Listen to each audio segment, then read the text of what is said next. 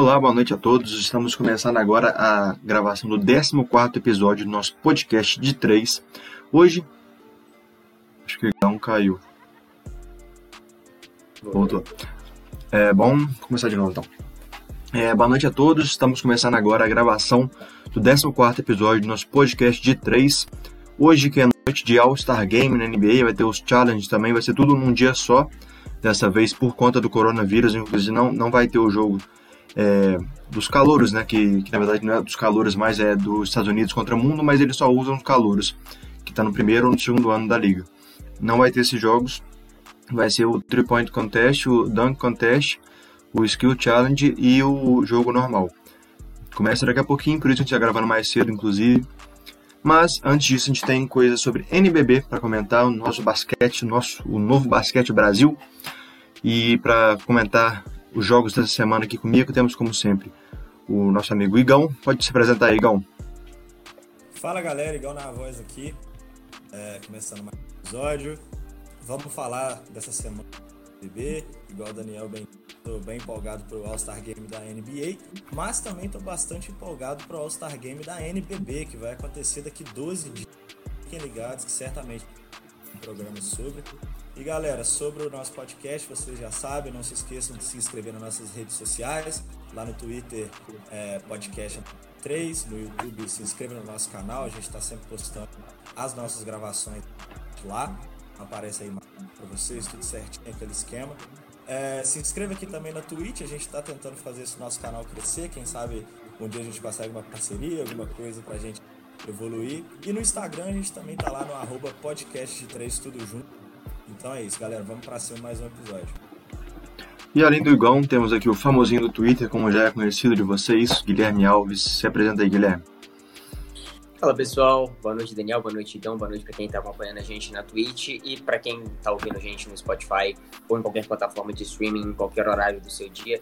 Espero que você esteja tendo um ótimo dia. Se não estiver tendo, a partir de agora vai ficar muito bom. Vamos falar um pouquinho de NBB agora, no esquenta, entre aspas, pro All-Star Game da NBA. Mas enquanto não chega a hora, nosso foco é aqui no basquete brasileiro, que tem muita coisa boa para a gente falar hoje.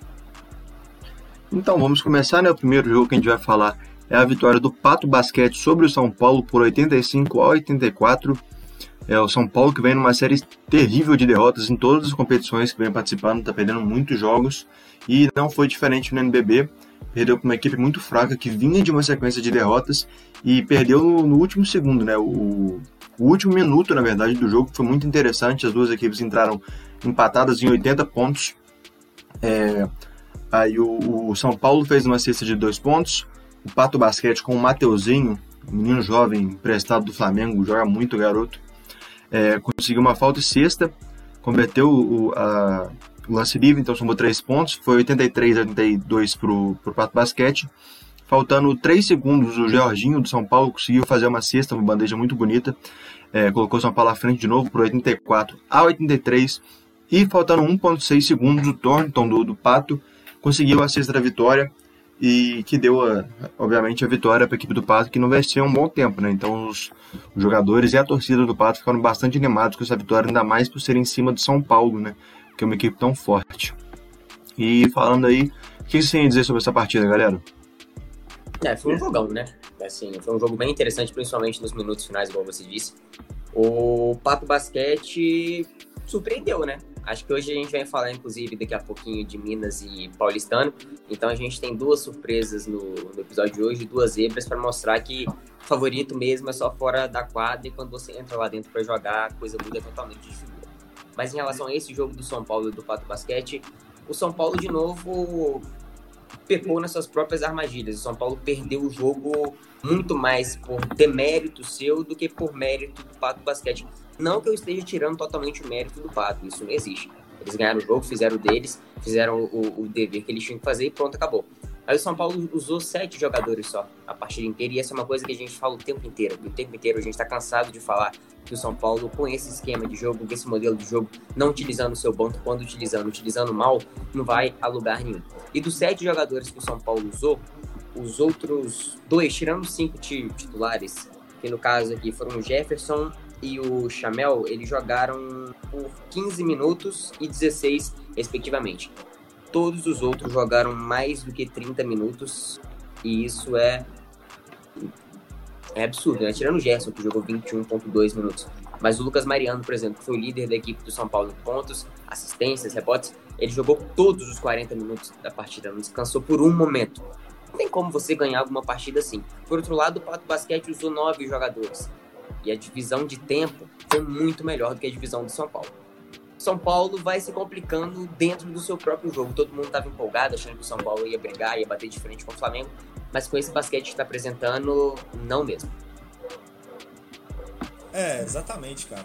Você falou desse negócio, dessa questão do Lucas Mariano, é algo bem comum, chega até a ser repetitivo a gente falar disso todas as vezes, mas o São Paulo está sempre colocando os seus titulares para jogar acima aí de 35 pontos. Isso não é saudável, né? A gente sabe, os reflexos disso vem acontecendo cada vez mais para a equipe do São Paulo, uma equipe que teve um ápice muito forte no início do campeonato, mas agora a gente vê algumas bobeiras, alguns jogos sendo perdidos para equipes consideravelmente mais fracas, como é o caso do Pato Basquete, coisas que não são para acontecer com uma equipe que está em terceiro lugar. E o mais impressionante para mim é o São Paulo ainda conseguir se manter em terceiro lugar, mesmo vindo aí de três derrotas seguidas, né? Então isso prova também um pouco da, da má regularidade que os outros times vêm apresentando. Tirando o Minas e o Flamengo, que são equipes extremamente regulares, as outras equipes estão se nivelando por baixo. A gente vê que os playoffs, a zona de playoffs está completamente aberta. Equipes muito fortes como o Franca, né, o Mogi, que tem um bom time, ficando fora dos oito primeiros. É, outras equipes surpreendendo, como a Unifacisa, que já está na sexta colocação. Então é muito interessante a gente analisar isso também. O Lucas Mariano, pela equipe do São Paulo, foi o destaque juntamente com o Jorginho. Né? O Lucas Mariano marcou seus 29 pontos, arremessando 60% de aproveitamento. Além disso, teve 10 rebotes, então marcou um double-double. O Jorginho também fez a sua partida ok de sempre, 22 pontos para ele, é, 6 rebotes, 4 assistências, sempre com estatísticas. Mas a gente tem que falar da equipe do Pato Basquete, né? Foi a vitoriosa e o destaque da equipe, como vem sendo a tônica dessa equipe é o Thornton.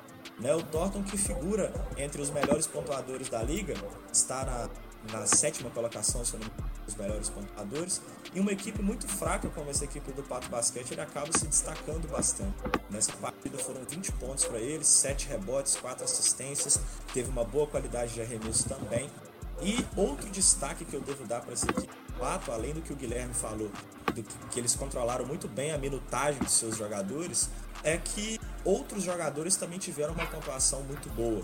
Né? O, além do Thornton com os 20 pontos que eu havia falado, a gente tem o, o Scheller aí com 18 pontos, Mateuzinho e o Sérgio com 13 pontos. Então foi uma equipe equilibrada. Se a gente pegar o gráfico de arremesso do jogo, a gente vê que no início teve até uma disparidade boa para os dois lados.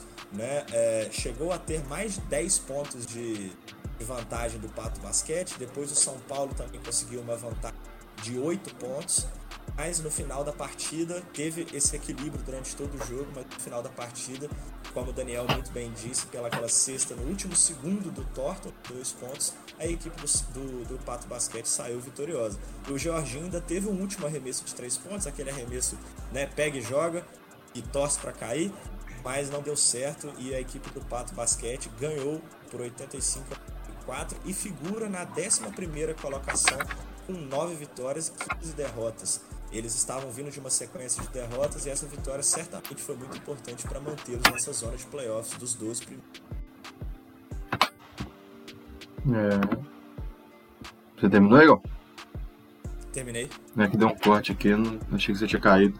Mas com essa derrota aí do, do São Paulo, eles perderam a chance de brigar pela primeira colocação. Agora só o Flamengo e o Minas é, vão conseguir essa. vão brigar até o fim por essa posição. São as duas únicas equipes que têm condições de chegar lá para terminar em primeiro na temporada regular, né? É, uma coisa que a gente não esperava, a gente achava que o São Paulo ia brigar até o fim, mas vem de uma sequência de derrotas terrível, então é isso que acontece, cara. É isso que a gente falou várias vezes durante o ano, que é o que vai acontecer. Não dá pra você usar os seus jogadores o tempo todo e achar que vai dar certo isso. Você tem que revezar, você tem que usar seu banco. E eles não fizeram isso e correm o risco, inclusive, de perder a, a posição pro paulistano, que tem um jogo a menos, né? Então, vamos ver como é que vai desenrolar aí. E falando de paulistano, vamos para a próxima partida. foi a vitória do Paulistano sobre o Minas, uma vitória surpreendente também, porque o Minas é uma equipe mais forte que o Paulistano. Mais uma vez, um placar relativamente baixo, foi 76 a 74 para o Minas, para o Paulistano, perdão. O Paulistano chegou a liderar por 21 pontos, mas deixou no final do, do, do jogo, no último quarto, a equipe do Minas encostar, né? É, mais uma vez, uma, uma, um desempenho bom defensivamente do Paulistano, mas fraco ofensivamente, né? O que vocês têm a dizer sobre essa partida aí? Exatamente, uma vitória surpreendente do Paulistano. A gente sempre espera muito dessa equipe Minas. Mais uma vez, um jogo apertado, né? uma rodada cheia de jogos apertados, decididos nos últimos minutos. Nesse jogo do Paulistano, o Ruivo acertou um lance livre nos minutos ali que cravou a vitória da equipe do Paulistano. Mesmo com é, o Davi tendo uma tentativa para três pontos, faltando três segundos para o fim. Mas essa equipe do Paulistano, mais uma vez, defendeu muito bem né, obrigou o seu adversário a, a vir para menos de 80 pontos. É, o Minas esteve 21 pontos à frente, então foi uma virada fantástica dessa equipe do, do Paulistano. Né? Então, a. Não, perdão, galera. O Paulistano, é, o Paulistano esteve à frente. à frente. É, exatamente. Isso. Então foi uma vitória mais do que dramática, né? Porque a equipe perdeu muito nos minutos finais. Essa equipe do Minas remou, remou, remou com boa atuação do Johnson Jr., principalmente, mas a equipe do Paulistano acabou saindo vitoriosa.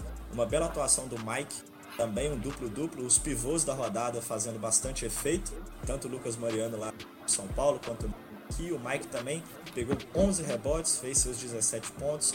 O Jimmy e o Ruivo também contribuíram para 15 pontos. E um destaque extremamente positivo é os arremessos desses três caras, né? O, o Mike foi 68% no aproveitamento, o Ruivo também conseguiu seus 60%. Então foi um jogo grande dessa equipe do, do Paulistano que conseguiu tirar ali uma vitória do segundo colocado, do Minas, que estava sendo bastante difícil. Foi apenas a terceira derrota do Minas na temporada e o Paulistano cravou aí a sua décima vitória. Acabou então? A, a minha imagem tá travando por causa da internet, galera, mas eu espero que o áudio esteja de boa. Quando eu parar de falar, vocês podem confiar. Beleza. Bom, é, eu concordo com, com o Igão e eu acho que essa. Eu queria fazer um comentário aqui que a imagem do Igão tá muito engraçada, que ela tá com a cara assim, ó. Agora voltou até, mas tá muito engraçado. É, essa, essa derrota do, do Minas pode fazer falta Pode não, acho que vai fazer falta. Acho que essa derrota provavelmente é a derrota que crava o Minas na segunda colocação e coloca o Flamengo como o líder dessa, dessa temporada regular ao final dela. Acho muito difícil o Flamengo perder agora dois jogos. Se eu não me engano, hoje a diferença é de dois jogos do Minas para Flamengo. Deixa eu até conferir aqui. Isso, a diferença é de dois jogos, mas o Minas tem um jogo a menos. Então, teoricamente, a diferença pode ser de um jogo mas no confronto direto ainda assim dá Flamengo. Então o Minas teria que vencer dois, o Flamengo perder dois. É... Dá, mas ainda é difícil, é difícil. Se o Flamengo não perde essa primeira colocação, essa derrota do Minas contra o Paulistano vai fazer falta lá na frente. Em relação à partida, gostei muito da partida do Mike, gostei muito da partida do Ruivo, do Jimmy. Eles dividiram muito bem as funções ofensivas nesse time do Paulistano e fizeram acontecer. Se por um lado eles tiveram um aproveitamento de quadro muito bom, do lado do Minas a gente não pode falar a mesma coisa. Tirando aí o Johnson Jr. e o David Jackson, que tiveram mais de 50% de, de aproveitamento, jogadores que a gente acostumava ver ajudando e auxiliando na parte ofensiva do Minas não conseguiram fazer isso nesse jogo, muito por conta da forte defesa do Paulistano, que a gente já sabe que é muito boa, a gente fala isso sempre aqui. O Paulistano é um time que, quando vence seus jogos, principalmente contra adversários mais fracos, a pontuação é pequena, porque consegue ter uma solidez defensiva muito maior do que a maioria dos outros times da liga. Em relação aos arremessos individuais aqui do Minas, por exemplo, o Davi teve 31% só de, de arremesso, o Gui Santos teve 38%, o Queiroz teve 32%. Então, assim, eram jogadores que costumavam fazer mais ofensivamente pelo Minas e nessa partida não conseguiram fazer isso. Não vou dizer que eles foram totalmente anulados, mas pelo menos limitados eles foram. E essa provavelmente foi a parte chave da vitória do Paulistano. Foi nesse aqui, foi nesses matchups que deram uh, parecer favorável para o Paulistano que acabaram sacramentando essa vitória. No mais, eu nem acho assim que essa derrota, aliás, que a vitória do Paulistano tenha sido uma coisa extremamente surpreendente. Não me encaro como uma zebra total, porque a gente sabe das qualidades do Paulistano Óbvio que o Minas era favorito. Isso acho que não ninguém vai negar aqui. Mas favoritismo fica do lado de fora. Quando, quando a gente entra em quadra, não existe isso. E quem cumpriu melhor seu papel lá dentro é que vai vencer a partida. E nesse jogo foi o Paulistano que fez isso. Jogou muito bem, conseguiu anular muito bem as armas ofensivas do Minas e mereceu bem a vitória. Acho que, inclusive, vai complicar a vida de quem pegar nos playoffs. É, o Igão comentou que foi apenas a terceira derrota do Minas e foi a primeira derrota que não foi para o Flamengo, né? Porque as outras duas derrotas tinham sido para a equipe rubro-negro. O resto, o Minas tinha vencido todas, inclusive o São Paulo. Na época que o São Paulo estava bem, é... o Minas conseguiu uma virada. E perdeu agora pro, pro Paulistano, né? Para mim é surpresa, eu não acho que o Paulistano ia ganhar, mas também não é nada de outro mundo, como o Guilherme disse. É, a equipe do Paulistano é uma, é uma equipe boa, a gente tem noção da, da, do poderio ofensivo da equipe do, do, do Paulistano, mas ainda assim é um, um, pouco surpreendente. Mas vamos falar do Flamengo, vamos falar do líder. O Flamengo teve duas partidas muito difíceis, partida contra o Franca, que é sempre um clássico, apesar do Franca não estar tá no momento tão bom, e é dela que nós vamos falar primeiro. O Flamengo venceu o Franca por 94 a 91. O Flamengo chegou a abrir uma vantagem muito boa no final do jogo, mas deixou o Franca encostar.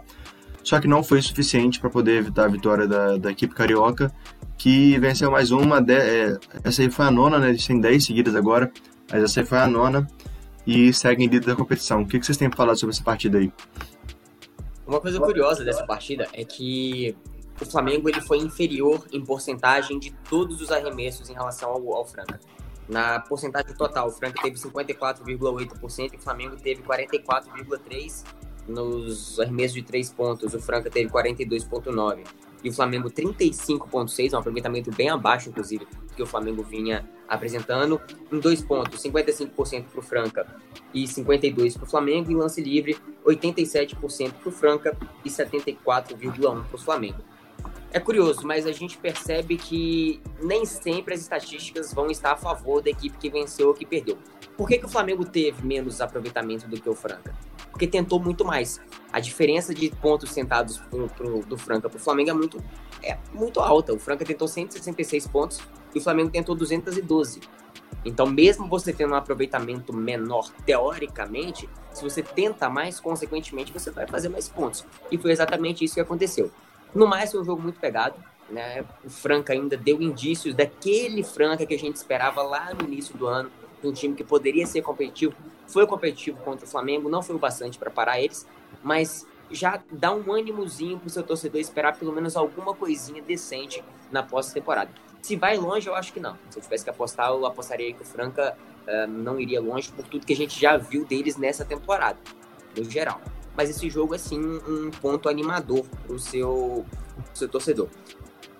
No total, o jogo foi equilibrado, o Flamengo chegou a ter ainda uma, uma vantagem em relação ao Franca, mas não era nada absurdo e a gente viu isso no final da partida. Acho que, independente da vitória ter sido do Flamengo, eu não consigo pontuar outra coisa a não ser o jogo competitivo do Franca, porque querendo ou não, a gente não esperava que isso fosse acontecer. Para mim, na minha cabeça, o Flamengo iria amassar o Franca. Totalmente o oposto do que foi nesse jogo. Em relação às atuações individuais do, do, do Flamengo, a gente teve uma partida monumental do, do Marquinhos, com 73% de aproveitamento de quadra, 30 pontos. É uma coisa absurda. Ele carregou o Flamengo nessa, nessa partida, uma atuação de gala. E a vitória do Flamengo tá pelo menos aos 50% nas costas dele. Eu concordo com o que você disse. É, e eu também acho que faz muito sentido você falar que essa equipe do Flamengo passaria a equipe do Franca, até por causa das campanhas. Né? O time venceu 23 vezes em 25 jogos e a equipe do Franca tá ali na casa dos 48%, né? 25 jogos, 12 vitórias derrotas, perdeu mais do que ganhou. Mas Flamengo e Franca é sempre um jogo grande, falamos de NBB. Então a gente não pode duvidar do potencial dessas equipes. O Marquinhos realmente, quando o Flamengo precisa dele, ele mostra que está lá para isso. O sempre fazendo jogos grandes quando é necessário, é a cara dessa equipe, é o cara ali mais, o expoente mais talentoso talvez que a gente tenha nessa equipe do Flamengo. O Olivinho também sempre bem na sua defesa, foram 13 rebotes para ele, sendo que 7 ofensivos. O Olivinha se destaca muito nesses rebotes ofensivos, é, é fantástico. Ele pegar tantos rebotes. E não é um cara tão alto, como o Daniel já até mencionou outras vezes. É um cara com um posicionamento, um senso de quadra, uma inteligência de jogo, né? O tal do QI de basquete que ele sempre fala. Impressionante. Então eu também boto um pouco dessa vitória na, nas costas dele aí. É, além disso, pela equipe do Franca, a gente teve outro veterano, né? Além, além do Marquinhos, o André Góes também jogou muito. Foram 27 pontos e 65% de aproveitamento. Da mesma forma que o Marquinhos martelou bem de lá, o André Góes também jogou muito daqui, jogou muito bem. Mas a equipe do Franca não teve força suficiente para bater o Flamengo. E, na verdade, ninguém está tendo, né? O Flamengo vai caminhando aí a passos largos, principalmente mais uma derrota do para garantir a primeira colocação e tem tudo para brigar bem forte para ser campeão da liga novamente. É, um destaque também muito positivo para a equipe do Franca é que nem o Lucas Dias nem o Jamal jogaram essa partida e mesmo assim eles conseguiram apertar bastante o jogo para o Flamengo, né? Então, para a torcida francana, é, é uma coisa assim, a se segurar, né, para a próxima temporada, pós-temporada, que é a temporada do Franca, é muito abaixo do que a gente esperava, muito abaixo do que eles podem integrar, integrar entregar, perdão, mas essa partida que deu uma esperança, uma pontinha de esperança para poder, pelo menos, dar um certo trabalho para as outras equipes na, na hora dos playoffs, né? E vamos continuar no Flamengo. O Flamengo nunca perde, aparentemente. Venceu o Bauru dessa vez por 91 a 86. É outro clássico do basquete brasileiro. O Bauru, que vem na situação melhor do que o Franco, inclusive vem de vitórias muito boas. Se não me engano, foram três partidas seguidas pontuando mais de que 100 pontos. Mas não conseguiu vencer o Flamengo. É... O Flamengo mais uma vez dominou. Mais uma vez usou muito elenco e usou muito bem. O que, é que vocês têm a falar dessa partida aí? Mais um jogo equilibrado mais um jogo que o Flamengo saiu vitorioso, porque é um time que sabe matar as partidas. Da mesma forma que a gente citou Olivier no último jogo contra o Franca, adivinha quem eu vou citar agora? Justamente Olivier e Marcos, juntando aí forças para conseguir os destaques dessa partida. Dessa vez o Olivier, que havia marcado só 5 pontos contra o Franca, veio forte, 20 pontos. Marquinhos também manteve uma atuação excelente, com 19 pontos, quase 80% de aproveitamento. Isso é bizarro, galera. 80% de aproveitamento, foi 79% na verdade. Mas né, vamos encher a bola do Marquinhos. O arremesso de 3 dele estava caindo mais, 4 de 5. Mais um cara que, mais uma vez, o cara tava on fire e levou o Flamengo para vitória.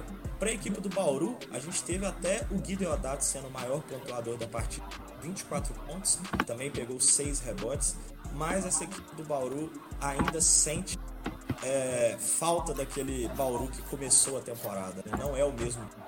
Não tem como a gente falar isso. O time já está lá na quinta colocação, chegou a figurar em terceiro por várias rodadas. Então é um time que está em queda, mas ainda assim um time competitivo tem que ser respeitado.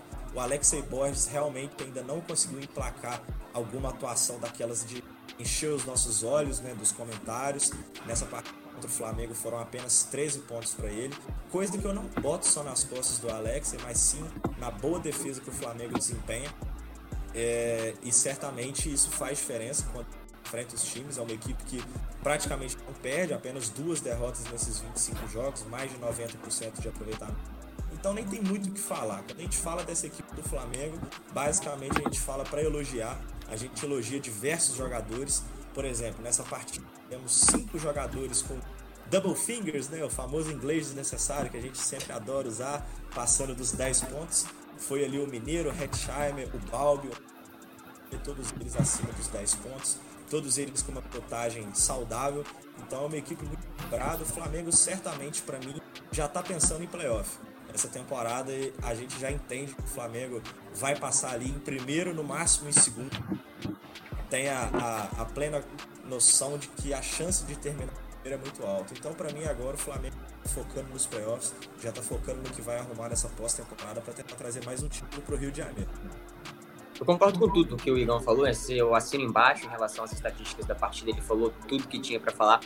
Mas uma coisa que eu achei interessante nesse jogo é que, tirando o Guideodato, que jogou 38 minutos e 15 segundos, nenhum jogador de nenhum dos dois lados jogou mais do que 31 minutos. Que no caso aqui foi o Alex Borges, aliás, o Alex, perdão, com 31 minutos e 46 segundos. Tirando ele, ninguém mais jogou mais do que esse tempo todo. A gente vive batendo na tecla de, ah, pelo amor de Deus, vamos dar tempo ao tempo, vamos, vamos dar minutagem para seus jogadores, vamos usar o banco. E os dois times usaram muito bem isso nessa partida. Melhor para o Flamengo, que acabou se sobressaindo, porque tem um elenco que é. Acho que a gente pode falar isso, é um elenco que com certeza é melhor do que o elenco do Bauru, tem um banco que é mais qualificado. Então, naturalmente, quando você tem um time tão bom como o Flamengo tem, quando você vai enfrentar alguma equipe que vai jogar da mesma maneira que você, ou seja, dando minutagem pro seu elenco, rodando as suas peças, vai sair melhor. Tanto que no Flamengo, quem mais jogou em relação ao time inteiro foi o Marquinhos, com 30 minutos e 23. Mesmo assim, ele descansou 10 minutos, ele ficou 10 minutos fora do jogo. Isso lá na frente faz uma diferença enorme. A gente aqui falando isso, a gente que joga a nossa peladinha, a gente pode achar que ficar 10 minutos fora não vai fazer tanta diferença. Mas se você consegue se, se resguardar, jogo aqui, jogo ali, jogo lá, toda vez 10 minutos, 11 minutos, cara, nos playoffs faz uma diferença maldita. Você chega lá como se você estivesse inteiro e você vai jogar contra jogadores, como é o exemplo do São Paulo, por exemplo, tinha que o Lucas Mariano joga os 40 minutos de quase todas as partidas. A diferença lá na frente é nítida.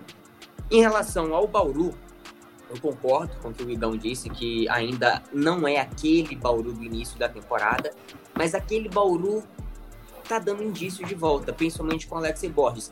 O Alex Borges não tá jogando toda a bola que a gente esperava, ele não tá sendo aquele jogador antes da sua lesão, mas ainda assim, a presença dele em quadra, além de amedrontar o seu adversário, tá começando a melhorar, pouco a pouco. 13 pontos é pouca coisa, ele acertou 48% dos arremessos, 46%.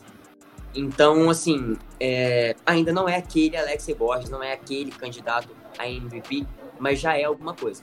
Ele estando em forma, este time do Bauru é extremamente competitivo. A gente viu isso contra o Flamengo, foi um jogo duríssimo. O Bauru, inclusive, chegou a liderar por alguns momentos. O Flamengo, o Flamengo acabou tomando aí a, a, as rédeas da partida no final do jogo já.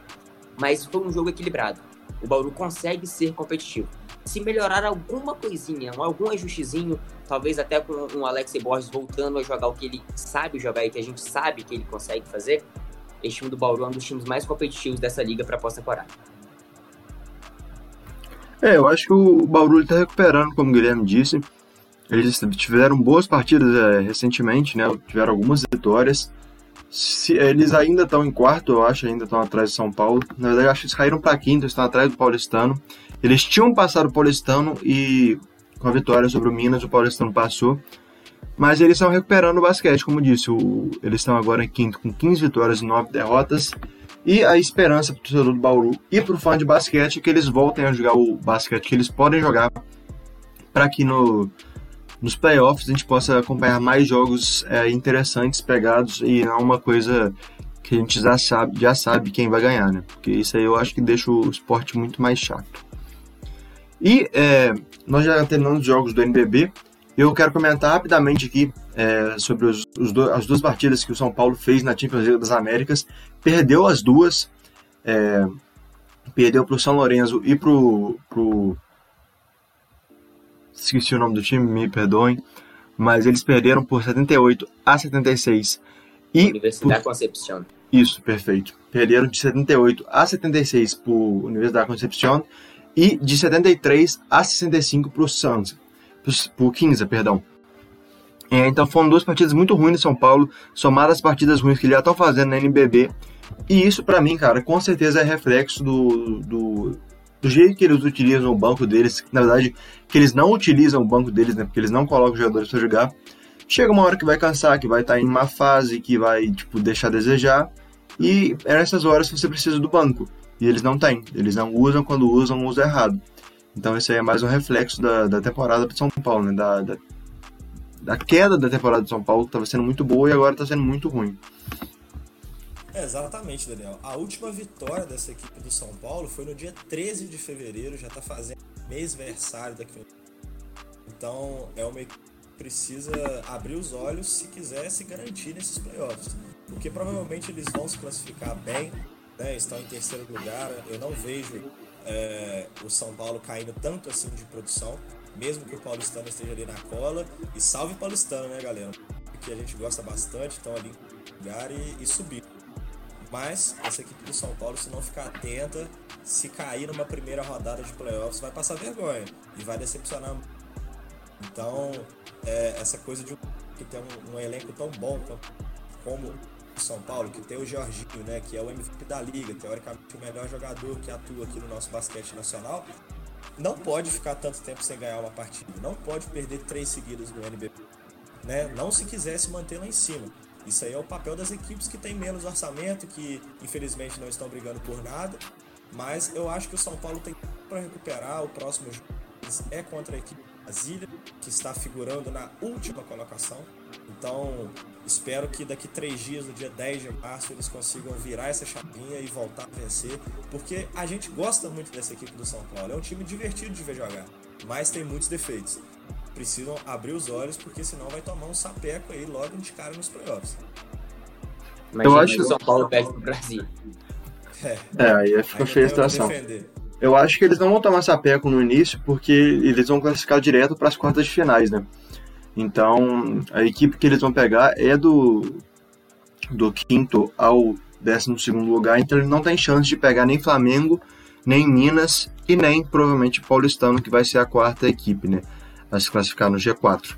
Então, acho que na primeira rodada eles não caem, mas concordo com você, Igão.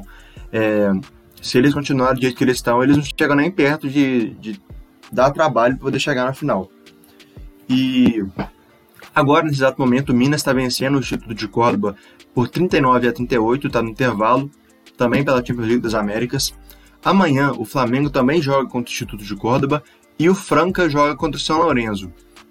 E na, na terça-feira, fechando essa rodada de Champions League, o Flamengo enfrenta o Minas. Vai ser um jogão, com certeza, 5h40. Quem puder assistir aí, vai passar na Dazan, e isso me revolta muito, eu odeio Dazan. Tem que ser aberto para o público, que isso só afasta o, o, o, espectador que quer ver basquete, porque é, o basquete não é tão visto aqui, principalmente no NBB. Então, se você quer começar a, a ver uma coisa, você não quer pagar para ver isso, você quer ver de graça, se você gostar, você continua vendo. E eu tenho certeza que quem vê vai gostar. Só que qual a chance de alguém pagar a inscrição do Dazan, que é um, que é um sistema horrível de transmissão, para poder assistir o, o, basquete. Então, na minha opinião, isso acaba tirando um certo público do basquete e isso é uma coisa que me deixa bem, bem irritado. Eu acho que é um erro, tinha que ter mais televisão aberta, até TV a cabo é, é justo colocar, mas em serviço de aplicativo, para mim, isso, é, isso deveria acabar. Perdão pela revolta, mas. É, eu concordo com você. Eu também concordo com você. Não. Inclusive, deixa eu fazer. Porque. Pode ir, pode falar. Então tá. Não, eu ia só dizer que o. o, o agora eu vou dizer. eu ia só dizer que o basquete do Brasil, ele tá muito pouco democrático, né? As pessoas precisam se esforçar muito para assistir e isso só prejudica o crescimento do esporte. Porque se passa numa, numa TV aberta, né? não vou citar nomes, mas se passa numa TV aberta conhecida, num horário nobre, a gente consegue conseguir público bem maior para assistir o basquete, que é um esporte muito divertido de se assistir, muito dinâmico. Eu tenho certeza que só não tem mais público por falta de democracia de colocar a, é, disponível né, para o grande público, porque só passam as finais, só passam alguns jogos. Então, se a NBB conseguisse fechar uma, um canal de televisão aberta para transmitir a temporada inteira, né? A gente não tem a TV Globo ou outras televisões transmitindo aí o Campeonato Brasileiro, o Campeonato Carioca, igual a TV Record pegou o Campeonato Estadual do, do Carioca para fazer. Isso aí leva público. Então, a NBB tinha que investir na televisão, porque a internet é um caminho que está surgindo e está abrindo muitas portas, sim, mas ainda não é onde está a maioria das pessoas, infelizmente. No futuro vai ser, mas a gente precisa pensar no agora. Então a NBB precisa investir um pouco mais nessa transmissão. E galera, só um outro comentário antes do, do Guilherme falar também. Eu tentei trazer uma qualidade maior aqui na transmissão, infelizmente não está colaborando muito com a minha câmera, mas vocês estão muito apreciados pelo lindo visual que o nosso Daniel investiu hoje aqui na câmera. Então eu tô tranquilo quanto a, quanto a minha imagem não está aparecendo direito. É duro. Daniel é o bigodão. É duro, é duro. Tá, mas é, o, o, comentário que eu ia fazer é, é o seguinte, sobre a possibilidade do São Paulo não tomar vareio na primeira, na primeira, na primeira fase, na primeira rodada, é que é o seguinte, existe a possibilidade do São Paulo pegar o Franca. O Franca hoje é o décimo colocado, São Paulo é terceiro, décimo colocado, São Paulo é terceiro.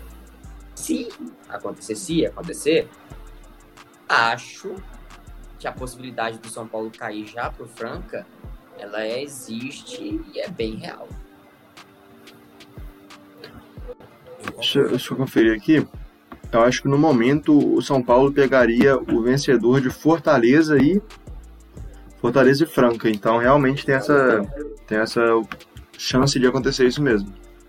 Inclusive, contra o Fortaleza, eu também já acho que tem como o São Paulo rodar. Tem que abrir o olho. Sim. É. É, a gente, a gente não pode desrespeitar essa equipe Franca, tá? da campanha ser decepcionante. A gente ainda tem o Lucas Dias como o melhor pontuador da liga. Então, é uma equipe que precisa ficar de olhos abertos. Lá no início da temporada, a gente havia falado sobre quanto essa equipe do Franca seria prejudicada por ter tantos jovens no elenco, é um elenco jovem, um elenco inexperiente. Mas ainda tem bons nomes, tem bons jogadores como o André Góes, como o Lucas Dias, como Tal.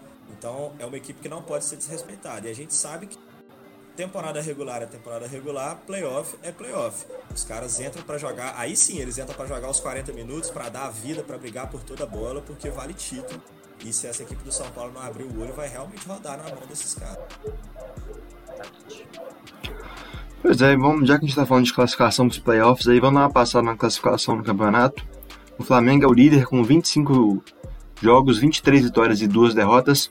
O Minas vem na segunda colocação com 21 vitórias e 3 derrotas, seguido de São Paulo com 17 vitórias e 7 derrotas. O Paulistano está em quarto com 15 vitórias e 8 derrotas. O Bauru em quinto com 15 vitórias também e 9 derrotas, um jogo a menos que o, um jogo a mais que o Paulistano, perdão. Em sexto tem o, a Unifacisa, que tem 13 vitórias e 11 derrotas. Fortaleza com 13 vitórias e 11 derrotas. E o Corinthians também com 13 vitórias e 11 derrotas, fechando os oito primeiros. Em nono vem o Mogi com 12 vitórias e 11 derrotas. E a partir daí, todos para baixo é, tem um retrospecto negativo, tem um, um aproveitamento negativo. Em décimo, Franca com 12 vitórias e 13 derrotas. Em décimo primeiro, o Pato Basquete com 9 vitórias e 15 derrotas o Cerrado com 7 vitórias e 17 derrotas, o Caxias com 7 vitórias e 18 derrotas, o Pinheiros com 6 vitórias e 18 derrotas em 14º, Campo Mourão em 15º com 5 vitórias e 18 derrotas, e o Brasília em último com 4 vitórias e 20 derrotas. Nesse momento, estão classificados direto para as quartas de final Flamengo, Minas, São Paulo e Paulistano, e para a primeira rodada dos playoffs, o Bauru, a Unifacisa, o Fortaleza, o Corinthians, o Mogi, o Franca, o Pato Basquete e o Cerrado. O Caxias está ficando por fora aí por ter uma derrota a mais e o Pinheiros parece que realmente não vai conseguir chegar lá porque tá, tá com a mesma quantidade de partidas e tem menos, menos vitórias, então parece que está se desenhando aí as equipes mesmo que, que vão disputar o campeonato. Eu queria voltar naquele episódio no primeiro episódio do segundo turno que a gente fez nossas previsões para saber quem está acertando. Mas na última rodada a gente vai voltar aqui e eu tenho certeza que eu vou estar tá acertando porque eu sempre acerto. Estamos é, finalizando aqui é, mais um episódio. É, queria que vocês se despedissem aí. Quem quiser ir primeiro, fique à vontade. Daniel, pouco Galera, humilde, né? Vou começar aqui então. É, Pois é, é o, é o menino da, das previsões, né? Mas lembrando que quem ganhou a previsão da Super 8 foi eu. Mas, não foi, não. Uai, eu apostei no Flamengo, pô. Foi? Foi. Ah. Volta lá no nosso primeiro episódio, lá, no saudoso dia 9 de novembro de É, mas se eu não me engano, você apostou no Bauru pra ganhar no BB, então. Compensa é, um, né? Rapaz, é. Calma, calma que vai rolar. A gente tem que voltar e anotar isso, trazer todo episódio, porque todo é. episódio é a mesma discussão. Mas galera, obrigado a quem ouviu a gente aqui, ouviu, assistiu. Na verdade, quem assistiu só assistiu o Guilherme e o Daniel, não conseguiram me assistir direito, mas espero que tenha dado para ouvir tudo certinho. Desculpa aí pela qualidade ruim dessa vez, mas estamos firme e não se esqueça de se inscrever nas nossas redes sociais, está aparecendo para vocês aí na tela da Twitch. Quem estiver ouvindo a gente fica ligado no NBB. E quem tiver ao vivo, não perca o All-Star Game da NBA. Hoje é a primeira vez que teremos LeBron James e Stephen Curry jogando pela primeira vez na história. Então eu estou muito empolgado para isso e assistam lá que vai ser, com certeza vai ser muito divertido. E fiquem ligados que na próxima semana, no dia 19 e 20, vai ter o All-Star Game, né, o Jogo das Estrelas do NBB também. Então é isso, galera. Um forte abraço para todo mundo. A gente vai ficando aqui. Vai lá, Gui. Eu queria só fazer um apelo ao público antes de eu me despedir. Pelo amor de Deus, vocês que estão escutando no Spotify em algum dia da sua semana, por favor, entre no nosso canal da Twitch e assista esse episódio, porque o Daniel ele tá lindo de bonito com esse bigode dele. Pelo amor de Deus, façam isso. No mais, obrigado por quem assistiu a gente ao vivo agora. Obrigado para quem está escutando a gente no Spotify em algum dia da sua semana. Muito obrigado pela companhia de vocês. Continue divulgando, continue ajudando a gente a crescer esse projeto. E até a próxima. Cara, eu vou ter que tirar esse bigode porque eu não aguento mais o pessoal falando dessa porra. Mas eu tenho que esperar a barba crescer primeiro, porque eu não posso ficar sem barba também. Ai, meu Deus do céu. Mas é isso, galera. Muito obrigado pela audiência. Muito obrigado quem acompanhou, quem tá ouvindo aí agora pelo Spotify ou qualquer outra plataforma, ou pelo YouTube, que eu vou mostrar esse vídeo lá depois. Muito obrigado, até semana que vem. Acompanhe o All Star Game e os dois que vão rolar. E estamos juntos. Até mais.